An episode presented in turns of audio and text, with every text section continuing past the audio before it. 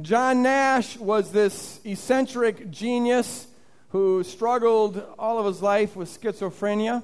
In fact, he's still alive. In 1994, he was awarded the Nobel Prize for Mathematics and Economics uh, because his thinking was so formative uh, and revolutionary in the field of economics uh, in the last part of the last century. Um, he arrived at a theorem that uh, really just changed the way we look at the world. Like every true theorem, like every true scientific law, it captured a part of the world that had gone lar- largely unnoticed and helped us to notice it. And when you notice something and, and you're aware of it, you're able to use it to your advantage. And that's what Nash's uh, theorem, sometimes referred to as Nash's equilibrium, did.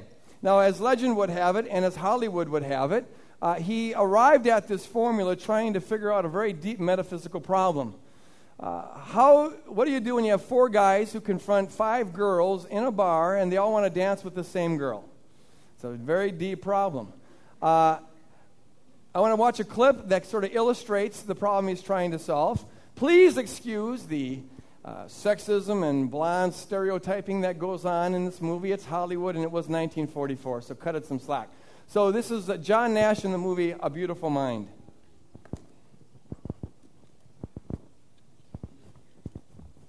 Incoming, gentlemen. Aye, aye. Nash, you might want to stop shuffling your papers for five seconds. I will not buy you gentlemen beer. Oh, we're not here for beer, my friend.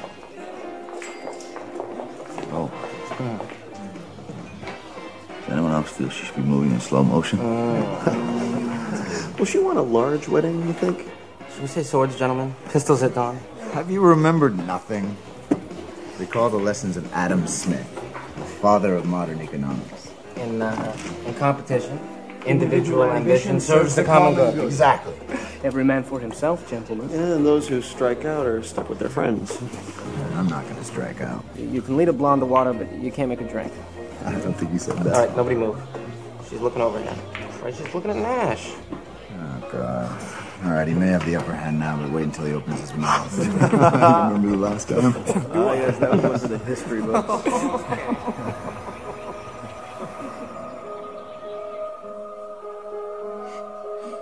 Adam Smith needs revision. What are you talking about? If we all go for the blonde,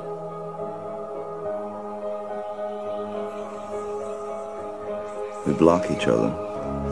Not a single one of us is going to get her. So then we go for her friends. But they will all give us the cold shoulder because nobody likes to be second choice. But what if no one goes for the blonde? We don't get in each other's way, and we don't insult the other girls. It's the only way we win.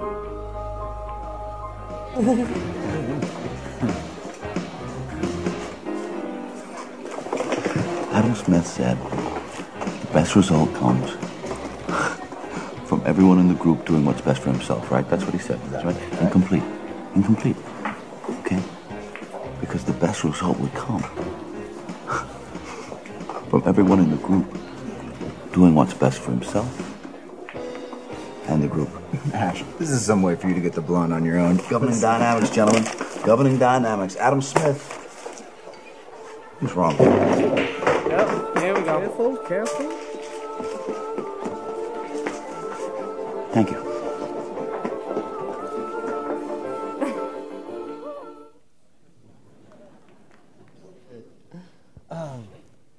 Adam Smith was wrong, or at least he needs revision.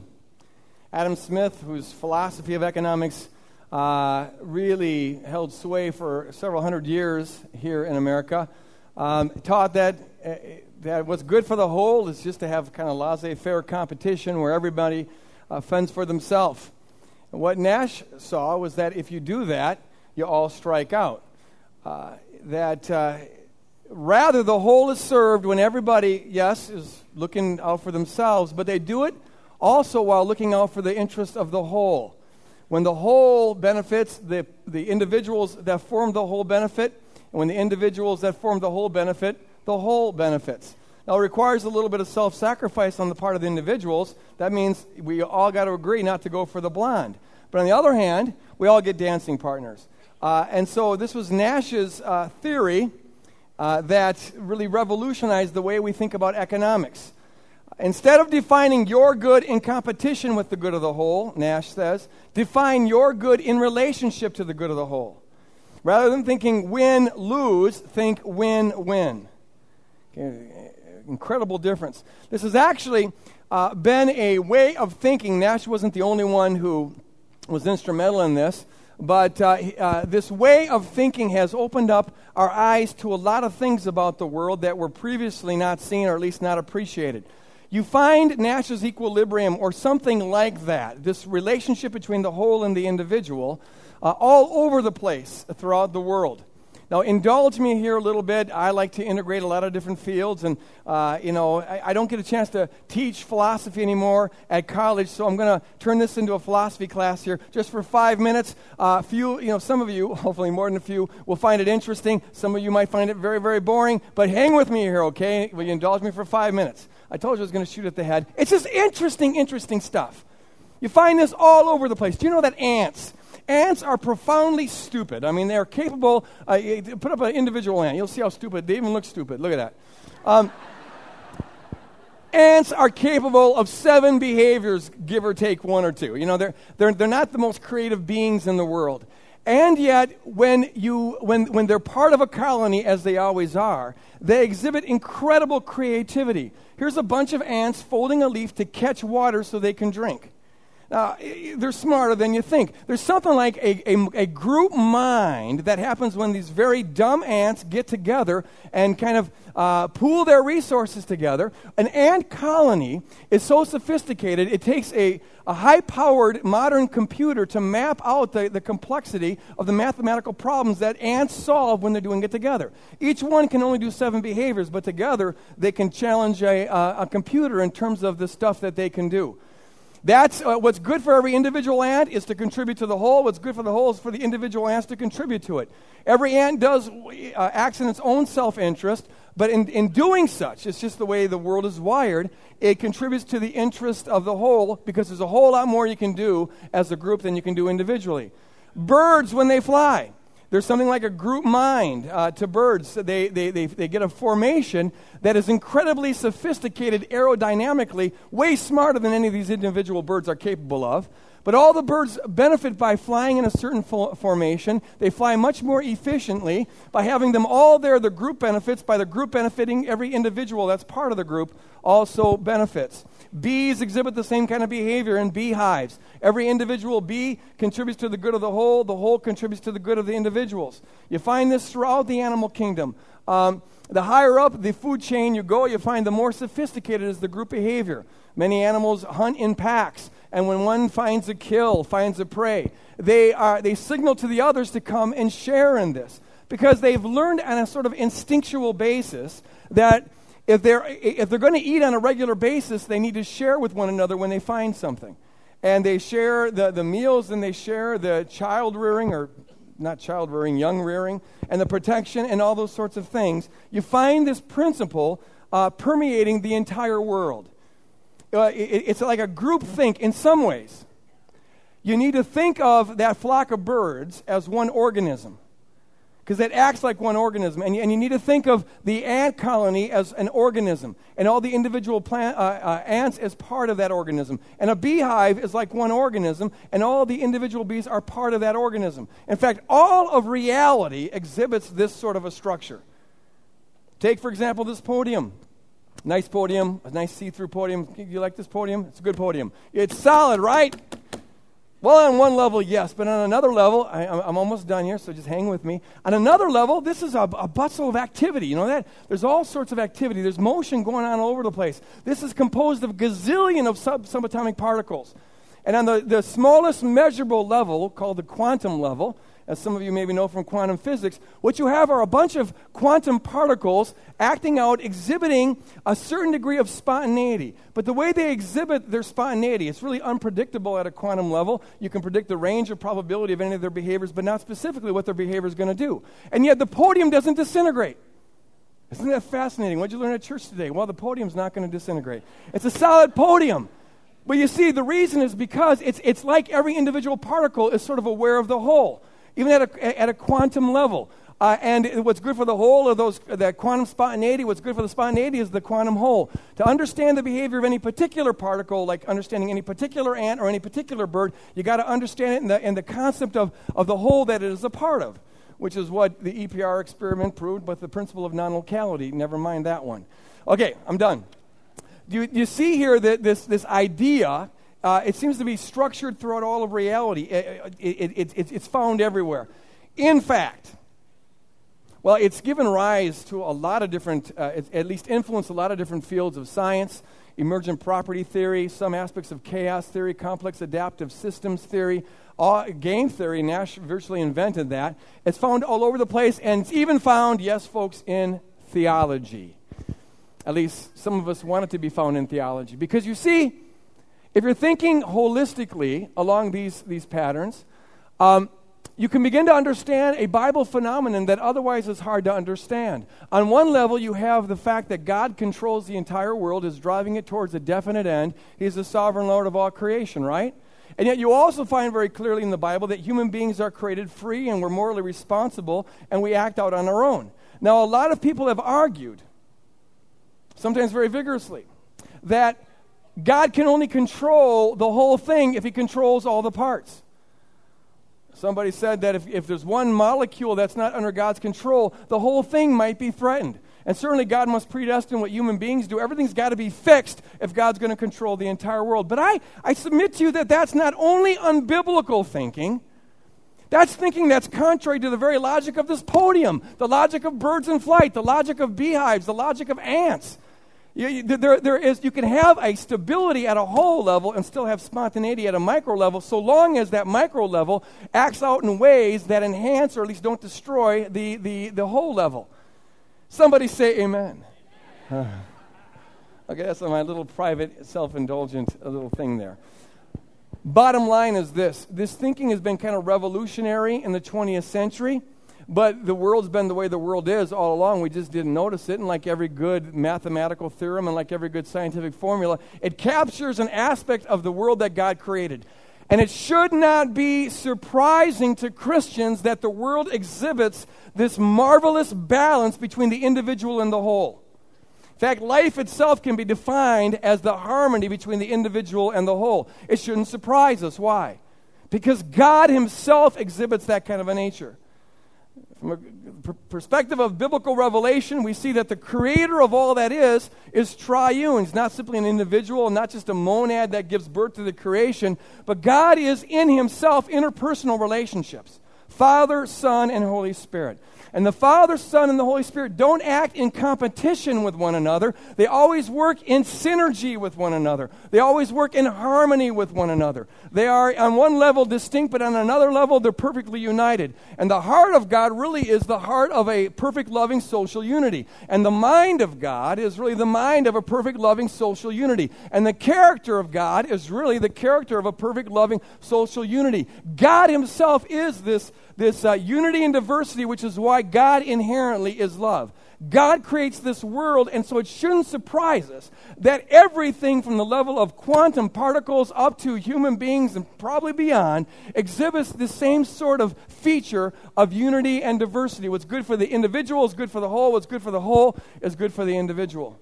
Human beings exhibit this more profoundly than any other aspect of creation, at least when we're living right but we don't have to. And that's what makes us really unique.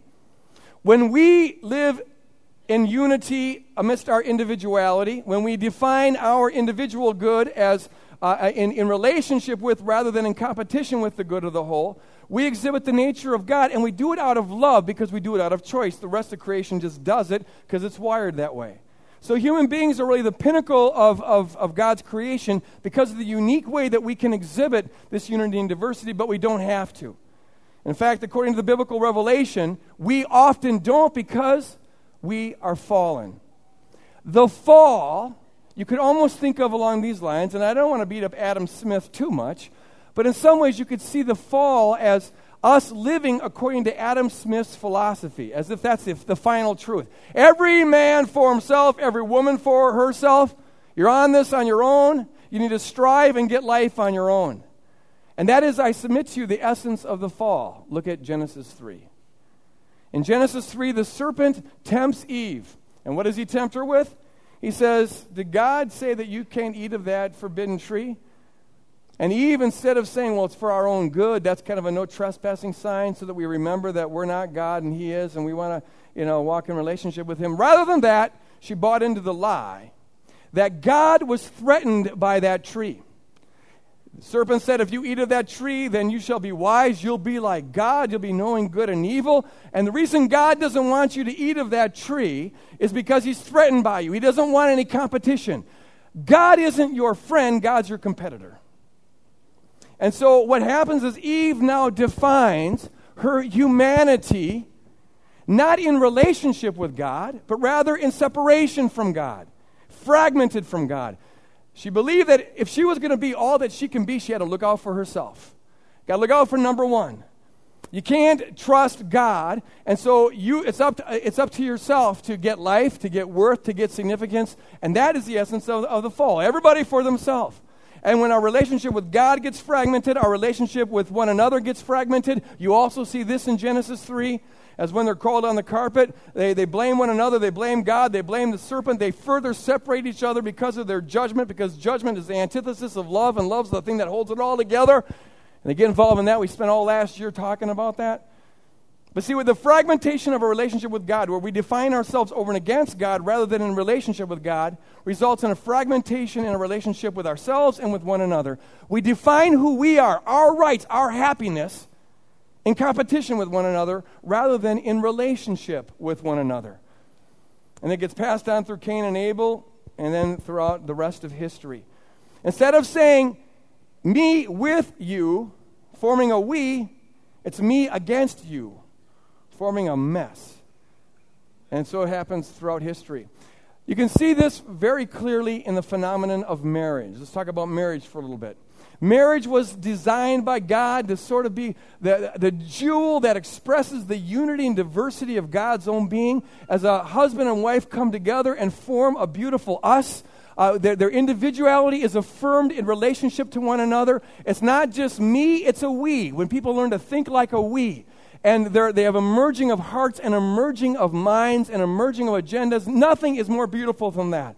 And as the Bible portrays it, this was kind of the pinnacle of, of, of, of God's uh, creation, the, the, uh, the most beautiful thing that we could do.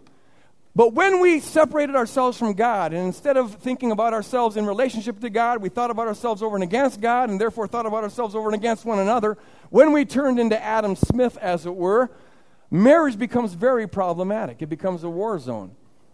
And this is what God said it would become in Genesis chapter 3. He says to Eve after the fall, note that, he says, Your desire shall, because of this fall, because of what's happened here, your desire shall be for your husband, and he shall rule over you. Now I know there's a lot of folks that interpret that to this is interpret this to be sort of God's prescription for marriage. Okay, this is what God wants. The woman's supposed to desire to serve the husband, though it doesn't say to serve there, does it? Uh, and the husband's supposed to rule over the, the, the wife. And that's what a Christian marriage is all about. But I want you to think, uh, think about it, try think about it a different way. The, the Lord here isn't prescribing what marriage should be, He's describing what marriage will be because of the fall. In fact, the word desire there does not mean desire to serve, it has the connotation of desire to manipulate. And the word rule there doesn't mean godly leadership, it means to tyrannize, to master somebody.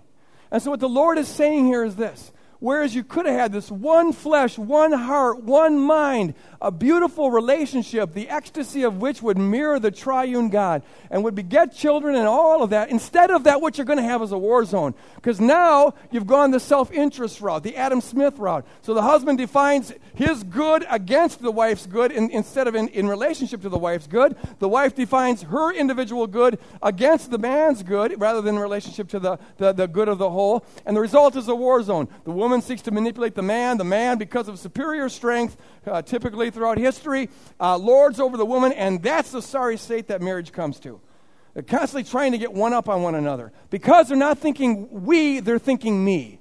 And when you go into a marriage and you're thinking what's in it for me, you're going to have conflict because they're thinking what's in it for me instead of, and no one's thinking about what's in it for we. But only when you think about we do you model the Trinity and do things work right. Ask yourself this question.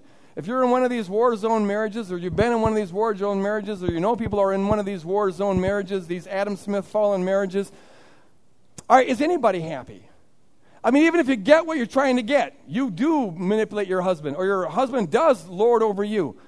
Is that fulfilling? Is that, is that really a happy state of affairs? I submit to you that it's not. You win in that thing, but you know what? Like the guys in the bar, there, everybody loses. Everybody loses. I met a couple one time. They no longer go, here. They haven't gone for a couple years, but they moved up here uh, because the man got a job opportunity and he wanted to take it, and uh, that's all there was to it. The wife pleaded. The kids pleaded, please don't do this. We don't think this is God's will. Uh, this is going to really hurt us. We've got connections here, yada, yada, yada. But the man, he defined being head of the household as my vote breaks all other votes, and so boom, they came up here. The wife was miserable, the kids were miserable, then he got miserable because uh, he was mad that she wasn't happy. I love that. You know, the, why can't you just be happy? Be happy. And your Marcus said, go, be happy. I can't be happy. You took me away from my friends. And, oh, and so he's miserable. You know the old slogan, uh, if mama ain't happy, ain't nobody happy. Amen. It's right. You better believe that one. You see, it's a miserable state. Of, no one wins in that. By trying to win individually, everybody loses. Now, God's prescription is very different. It's found in Ephesians 5. Paul says, Be subject to one another out of reverence for Christ. Everybody say one another. I think that involves both the husband and the wife. Be subject to one another out of reverence for Christ. Now, Paul talks to the guy who holds all the power. In the first century, men were dominant. You, don't tell a wife, be subject to your husband. Of course, she's going to be subject to her husband. You know, that's, that, that's the entire culture. So he says to the husband, okay, you initiate this process because you hold all the cards. Husbands, love your wives just as Christ loved the church and gave himself up for her in order to make her holy by cleansing her with the washing of the water by the word, so as to present the church to himself in splendor, without a spot or wrinkle or anything of the kind, yes, so that she may be holy and without blemish. In the same way, all the husbands say, same way. Well, you better believe it. In the same way, husbands should love their wives as they do their own bodies. Look at that. He who loves his wife loves himself. That's what Nash was ca- capturing. You want to love yourself? Want to do something good for yourself? Want to do yourself a favor? Love your wife. Love your wife as Christ loved the church. This is what God does. God um, uh, didn't define his own joy, his own bliss, his own happiness in competition with us. He defined his joy and happiness in relationship to us. And because of that, it says in the Bible that for the joy that was set before him, Christ endured the cross. It gave God joy to do this. What made him happy was making us happy, if you will. What made him happy was, was uh, uh, bringing us into participating in his triune joy, and he was willing to lay down his life, subject himself to us, participate in what we were about in order to make that happen. By, by, by thinking in terms of what was, what was in our interest, God got what was in his interest. He wanted a bride without spot or wrinkle. It, made, it gave God joy to do this. So also in a marriage, as in all relationships, if you think in terms of we instead of just me, you begin to model the Trinity. And the best thing you can do, uh, husbands, are you interested in being happy? I bet you are. Here's what you do put your wife first. Think about how you can come under her and affirm her and lift her up and, and uh, make her life happy and surround her with love. Wife, you want to be happy? Do the same thing to your husband. And now what you get, instead of this fallen, you know, tendency to keep on, you know, being one up on, on one another, now you have people who are coming under one another, and that's the very de- definition of joy. It's what, make God, what, what makes God happy, and because He created us, it's what makes us happy. It's the way the world actually works. We're created in the image of God. Amen. Amen. Are you getting a popping sound out of there, or is it just in the, in the monitors here? It's just, you guys are, I sound okay? Because I'm getting popping back here, but I can ignore it if it's not bothering you. Okay, let's move on. Uh, let's go back to Genesis 1 again. This applies generally to all of our relationships. It says in Genesis 1 God said, Let us make humankind in our image according to our likeness. And let them have dominion. Now, note there, the dominion is connected to the likeness. When we're in God's likeness, we have dominion. Let them have dominion over the fish of the sea, the birds of the air, the cattle, the wild beasts, and all the creeping things.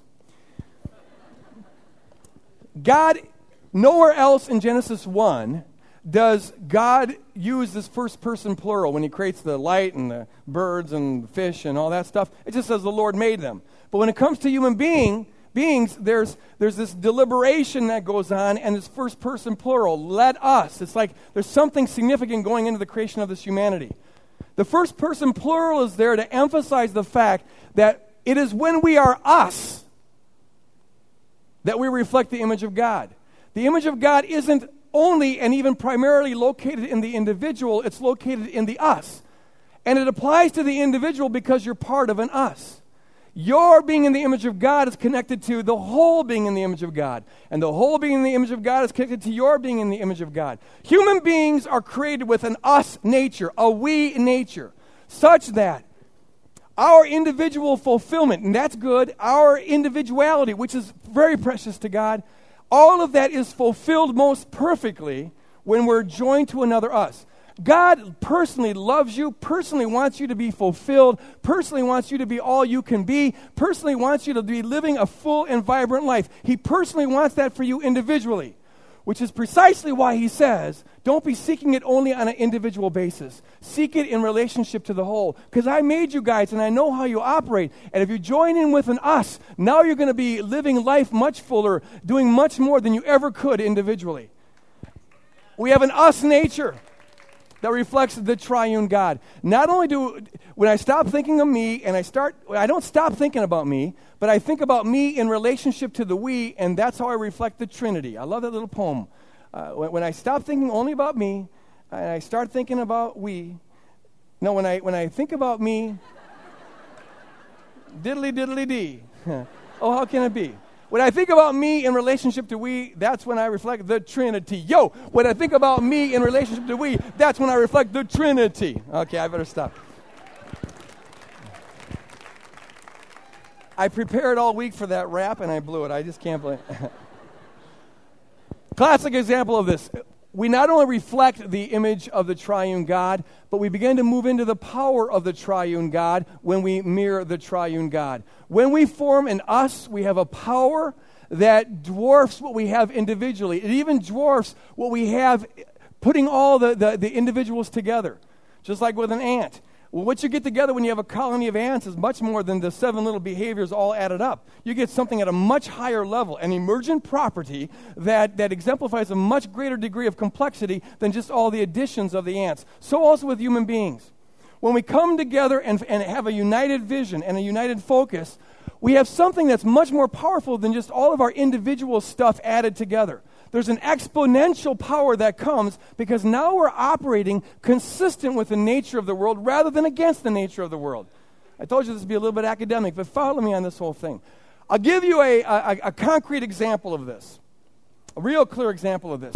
In 1955, Alabama, uh, you had this is in the Jim Crow South where they had the separate but equal laws. Uh, they keep the races separate. Uh, but the ones who defined what equal was were the white folks so it wasn't all that equal. It's equal as long as it favors us. So here's what equal looked like in terms of the busing system. When a, when a black person in the Jim Crow South had to, uh, with all these Jim Crow laws, when they got on a bus, they had to pay their fare, get off the bus, go to the back of the bus, and sit in the back. And the white folks got to sit up front. And if the white section got all full uh, and a white person wanted a black person's seat, the black person had to stand up and let them take that seat. That's what equal meant back in those good old days. And um, uh, you see, the thing was is uh, that as long as the individuals, the African American individuals, thought in terms of me, no one bucked the system because no one wants to go to jail. That was the that was the punishment if you violated one of these Jim Crow laws. So no one's going to go to jail. Everyone's looking for their own interest. But around 1955, A movement was started when Rosa Parks defied the system and refused to give up her chair. Now, Martin Luther King, amen. Martin Luther King, Martin Luther King got up, and the black community was very divided. They didn't even know who should lead this, and they chose Martin Luther King because uh, he was kind of a stranger as a young guy. They thought they could, you know, some groups thought they could maybe you know, just control him, but he, he stood up and he wasn't going to be controlled by anybody. And he gave leadership to what became a movement. And what he preached and what happened here was this while we individually are powerless against this, we have zero power individually against this racism. When we come together, we've got great power. See, it's just the way the world operates. Zero plus zero plus zero plus zero comes to zero. Wouldn't you think so? No. You put all those zeros together and you've got something very powerful. Most, uh, uh, most whites could afford cars, most blacks couldn't, so who's riding the bus the most? It's the black folk. And so if we boycott this, this system, if we just decide, we individually don't go for the blind, okay? We, we decide individually that we're going to sacrifice for the good of the whole, we can break the back of this racist busing system, and that's exactly what they did. Individually, they couldn't do it, but collectively, they could bring it about. And see, it required incredible sacrifice on the part of every individual. Some people had to walk seven or eight miles uh, to work in the hot Alabama sun. That's not pleasant. Uh, there was increased racial pressure and, and persecution that went on. They had to take that, but they stood together, they stood united, they stood strong. And as a result of that, here's what happened the individuals who were part of this boycott, the individual African Americans began to really sense what it was to have the dignity of a human being. We're fighting this thing. We're not going to roll over anymore. And there's a, there's a, they, they sensed a pride in that, a power in that they'd, they'd never known before by, by, by thinking of what's, in, what's for the good of the whole, the individual gets blessed. That, that movement gave birth to some incredible creativity as they bonded together to fight off some of the attacks of the white racists who were persecuting them. And they got carpools together, they got daycare centers together, they pooled their, their financial resources together to help out various families that, that uh, uh went through hard times during this whole thing. It was an incredible unifying movement. It was good for every individual, it was good for the group, and it was also good for those outside the group. Some whites joined into this us thing. Uh, other, uh, other areas of the country began to, uh, uh, blacks began to get involved in boycotts. They began to notice other areas that if they were united, they could do something about. It gave rise to the civil rights movement. We're still benefiting from the impact of that first initial busing boycott, all because some people realized that it's not about me, it's about we, and I'm most fully me when I'm associated with a we. It's the vision that carries it forward. I'll tell you someone else who benefited a whole lot from that whole thing, and that is white folks. Because as Martin Luther King always preached, you can't dehumanize somebody without yourself becoming de- dehumanized. You can't enslave somebody without being to some degree enslaved. So it's good for blacks, it's good for whites, it's good for everybody that everybody is free. And because it took 12 months of suffering, it took 12 months of, of walking in this united vision. But, but after 12 months, or I guess it was 14 months, the back of this racist bus, busing system was broken. Blacks got to sit on any bus anywhere they wanted and they have to give up their seat to anybody. And that's the way it ought to be. Amen. It's the power of the we. The power of the we. I have, and maybe you have sometimes wondered why, why God decided to spread his, his message through the church. You know, why, why use the church as the primary vehicle for spreading the kingdom of God in this world? Uh, he could have, I would have thought, done it a little different. Maybe just have our own individual relationships with God. Everyone has their own private relationship with Jesus, and, and he can come up with some other way of, of spreading the kingdom, but he didn't do it that way. And I've sometimes wondered, you know, God, was that really a wise move? You look at the church and, and you sometimes say, Lord, you've got to be kidding. You know, this is, uh, you're going to change the world with this? Honestly, uh, you know, it's, it's a lot of work, it's a lot of hassle. When you join yourself to the we of a church, you now are, you know, you got to put up with people. You know, some of the people are weird, some of them got odd opinions, some of them, you know, have different behaviors, and, and, and you got to negotiate that whole thing. You got to, you know, uh, sacrifice some of your own individual ways of doing things. It takes a lot of organization. You got to spend, you have a lot of committees, you got to do a lot of planning. If you got 5,000 people in a church, it's a lot of work, let me tell you you know, and keeping it all going in the same direction. Of work. Lord, isn't there another way? And his answer is no. nope. This is how it's going to get done. You see, because this is what mirrors, uh, this is what mirrors my character. Uh, you can do so much more indivi- uh, collectively than you could ever do individually. This is the way it's going to run. The, the church, the church is composed of those individuals, and the goal uh, who, who, who are believers in Christ, and the goal is for us to learn to live godly, which in part means the discipleship of community, learning how to think of our good in relationship to the good of the whole. The early church would have been exterminated almost instantly if, if, if it had remained just a bunch of individuals under the persecution that they were a part of. They, they never would have done anything. As it is, within a hundred years, under persecution, the church had spread throughout the entire Roman Empire. Why? Because they knew the value of community. They knew how to, how, to, how to put the whole in view and not just go out of their own interest. It says in Acts chapter 2 all who believed were together and had all things in common. And they would sell their possessions and goods and distribute the proceeds to all as any had need. Day by day, they spent much time together in the temple. These were folks who knew how to, how to think about themselves in relationship to others recovering the original ideal of the let us make man in our image, let us make the church in our image. The body of Christ, where everybody is, is thinking about the whole. That's, that's why they could band together. That's how they were so powerful. That's why they were, they were the, as it were, the civil rights movement of, of uh, the, the, the first century. They understood what the bees know, what the birds know, what the ants know, what these quantum particles know. And that's that we can do so much more together than we can ever do individually. Every metaphor in the Bible about the church expresses this unity and diversity, this godlike unity and diversity nature. The church is a temple, and we are all individual bricks. We need all the bricks to hold the temple together. The, the, the church is an army where a bunch of soldiers are disciplined for the sake of a higher vision, and we march towards that vision. The church is a body. My body, every part of my body appreciates when the rest of the body is working well. When one part of the body is not working very well, it, it affects everything. Miracles still occur, you know, folks. I, I went to the dentist this week. Uh, second time in 18 years. Hallelujah. uh-huh, huh? You know, and, and my teeth appreciate it, but I think the rest of me appreciates it. You know, if, you got if, if you're having a throbbing toothache, uh, you're not good for much of anything, are you? You see, what goes on with the teeth affects the whole. What goes on with the whole affects the teeth. So also, what you know, good are my my uh, teeth going to be if I can't uh, use my hands to, to feed myself, or if I can't, you know, the whole thing. Uh, my eyes can't operate with my toes. My toes need my hands. My hands need my arteries. My arteries need my colon. My colon needs my kidney. And you get the whole picture. I don't need to do a lesson in anatomy. The whole thing's a whole. And so it is in the body of Christ. So it is in the body of Christ. We all have a role to play eye, tooth, or whatever. And the individual benefits by the good of the whole, and the good of the whole benefits by the individual playing their part. You see, ask yourself this question, uh, you know, just, just, just to make, make this a little bit more concrete. How many people individually, uh, you as an individual, how many people can you lead to, to the Lord in a given year? You know, I don't know. Uh, maybe maybe one, maybe ten, maybe one of these street people who you know street evangelists who do this a lot. But uh, it's not many, is it? And for a lot of people, that's just not you know you're you're not real bold in that. You get tongue tied, and this is not your gift, you know, and that's an okay thing. Okay, so not many, but see together, together, it's not just one plus one plus one plus one.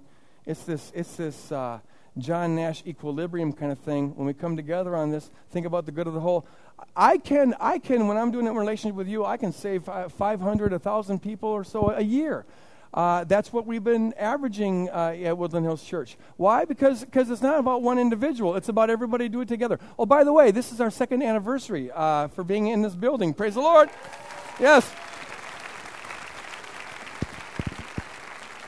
And it's about what we can do together. How many kids can you impact in your life? Well, you can impact your kids and maybe a couple other kids. But see, together, when we're, we're joining forces, when we're united by a vision, we can impact hundreds of kids every week. You see, how many marriages can you save in a lifetime? Maybe one, maybe two. When your friends are going, you know, kind of on the rocks, you help them out. You know, maybe more, maybe less, but not many. But see, together we can, we, we can minister to dozens of marriages every week, hundreds of American, uh, uh, uh, marriages a year, thousands in a decade. And that all comes back on us individually. We are more ourselves when we're part of a system that's doing that than we would be if we were just trying to do it individually. It's good for you, it's good for me, it's good for us, and it's good for them. You see, it's, it's the win win kind of a situation. How much can you individually do to tear down the, the, the, the racial walls that, that, that divide the church and to tear down the economic uh, uh, un, uh, un, unjust distribution that characterizes not only society but characterizes the church? Uh, what can you individually do about that? What can you do to unite churches here in the Twin Cities? Probably not much. But see, together, together, if we're in this together, you can do a lot. I can do a lot because we're not doing it alone. And what's good for you and what's good for me is to think about it as an us. And that's good for us, and it's good for everyone who's going to benefit from that whole thing. Uh, you know, we're, we're, we're, planning on doing this uh, sanctuary plan in Minneapolis, which will be a church and an economic center. And we're dialoguing with other suburban churches to help fund, fund, fund this and to set up this resource in the inner city that will be a, uh, a, a, center for helping other ministries. We started with uh, basically us, and then we got another church on board. To date, there's, I, I, I'm told, about nine churches that want to be a part of this whole thing, okay? Funneling this whole thing. Amen.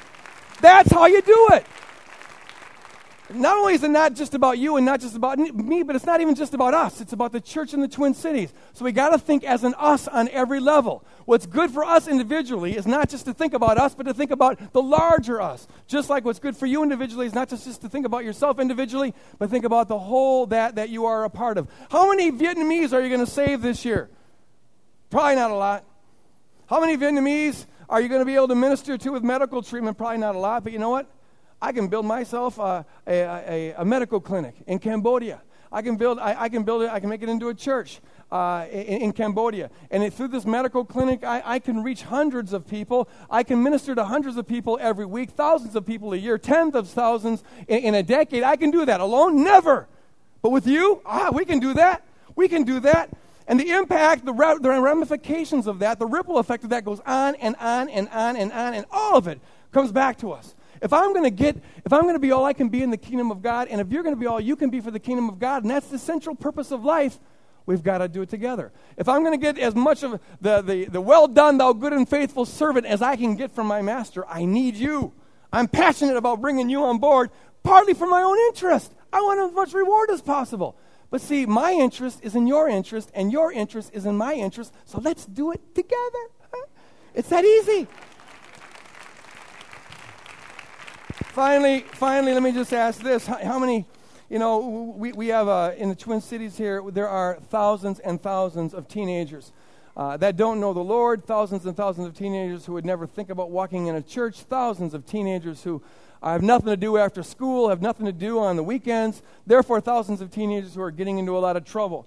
We got uh, a lot of teenagers getting involved in gangs, and a lot of teenagers getting involved in drugs, and a lot of teenagers that are are dropping out of school, and a lot of teenagers that are getting pregnant, and a lot of teenagers that are struggling with sexually transmitted diseases, and a lot of teenagers that are, are, uh, are uh, uh, struggling at home and, and have issues with their parents, and a lot of teenagers that are just plain lonely. And what are you going to do about that? How much, can you, how much of that problem that I just gave can you individually solve? Good luck. Do as much as you can individually. That's wonderful. I'm not bashing that, but you can't do much. You can't do much. Take one pregnant teenager who's scared. Uh, you know, uh, do you know what it would be to, to walk with her and say, you know what, I, am going to love you and I'm going to love your child and I, I, will make this viable to go full term with this. Uh, and, and I'll support you every step of the way. And I, I want to, you know, just, uh, uh, I'll be your friend. Who, who, who can do that? Maybe you can once in a lifetime or maybe once a year, but see, what can we do together? If, if, if we just suppose built a youth center and, uh, uh, you know, and, and, and, we staff that youth center. Uh, think of the impact that this can have in terms of getting kids off the street. How many hundreds a week? How many thousands a year? How many ten thousands a decade? Can I get off the street? How many, how many uh, scared teenagers can I walk with? Through a pregnancy? How many kids can I help get off of drugs? How many kids can I help solve some of their family conflicts? How many kids can I help maybe train to get, you know, good occupation? How many kids can I befriend? Well, I can't do many alone, but if I'm doing it with you and you're doing it with me and we're all doing it as an us, we can do a tremendous amount. Praise God. A great, great deal. Far more than far more than just the addition of your power, my power, that power, that power. No, it's an exponential thing. It's an ant thing, it's a bee thing, it's a bird thing, it's a John Nash thing, it's a biblical thing. Here we reflect the model of the Trinity. I want to close with this. You have on your uh, uh, chair today, if you didn't get this, uh, pick it up on the way out, uh, a, a brochure. I just want you to start, please keep this, read it, and just start chewing on it. Just start praying about it. Will you make this part of your prayer life? Just, you know, uh, stick it in there. This, this is uh, a, a, vision that God has given to us. We're calling this growing in the Spirit. When we moved in here two years ago, we called that moving in the Spirit. And God just kind of uh, did the impossible uh, to get us in here. Well, we're trusting God to do the, the impossible again. And this time the theme is growing in the Spirit. We got here, and now it's time to grow. Time to grow individually, time to grow as a community, time to really become all that we can be. The three objectives that we're listing as part of this, this campaign is, uh, and it's uh, on one level, it's a fun drive, but we see it that is being the caboose. The engine on this whole thing is growing spiritually. And so our themes are becoming, building, and bridging. Becoming, building, and bridging. We want to become all that we can be for Jesus Christ individually and as a community. We want to build uh, this, the, a youth center. We want to build a hospital church in Cambodia. We want to help build a sanctuary Economic Center in Minneapolis. We want to be in relationship with other ministries that help build a kitchen uh, to feed the homeless in St. Paul and help build uh, some houses for battered women in St. Paul. And we've been working with other ministries. It's about becoming, it's about building, and it's about bridging. We want to bridge to this generation a people, a group that otherwise would not have anything to do with church. We want to be a bridge to them. We want a bridge to other churches in the suburbs to uh, uh, broaden the vision to have a heart for the city. We want a bridge to the city. We want to help other churches bridge to the city. We want a bridge to Cambodia, for, for, for goodness sake. So the church is called to, to, to be. What's the price tag on that? Yeah, nine million or something like that. You know, I look at that and it's like, no way, no way. You probably look at that and you say, no way. Nine million, nine million, nine million dollars. if there's anybody in this auditorium who's not saying nine million dollars, I'd like to meet you right afterwards on the gathering area. Uh, you have a role to play. uh, but see, I, you know what? Yeah, the economy right now is not doing too good, and we might be going to war. But the question we've got to ask ourselves is this do we let uh, wartime and do we let economy drive our vision or do we let God drive our vision? Amen? Amen. Is God bigger than a war? Is God bigger than the economy? See, the variable here, the variable in this whole thing is not out there, the variable is in us. Okay, and it's not just in us individually, it's in us collectively. That's the only important variable.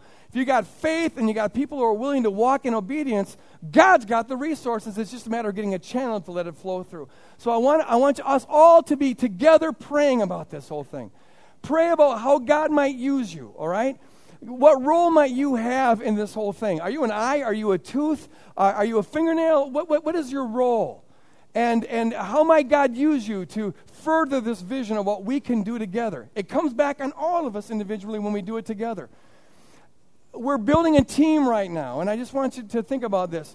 Uh, a team of people, there's a lot of ants we need to carry this log, to bend this leaf, to form this colony. A lot of manpower that needs to get done. And uh, if we get a lot of people doing it, there's only a little bit of work for everybody, but if there's only a few people doing it, it I get stuck with it, and there's a lot of work, and I don't want to do that.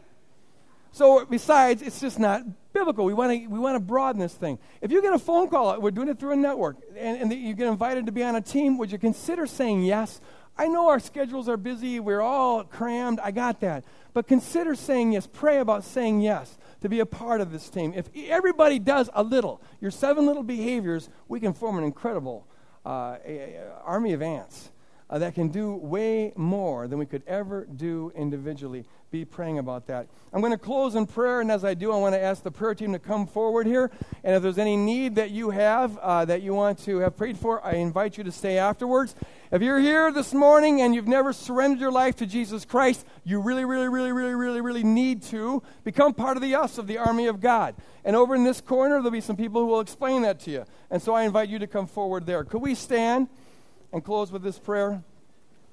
Father, I pray that you would make us an army, you would make us a body, you'd make us a temple, you would make us one like one organism, Lord. Help us to move like one organism, to think like one organism, Lord God, to have a vision like one organism. Unite us in this, Lord God. I pray that each one of us would really see that it's in our own interest, Lord God, to benefit the whole, and it's in the interest of the whole to benefit each individual, Lord God.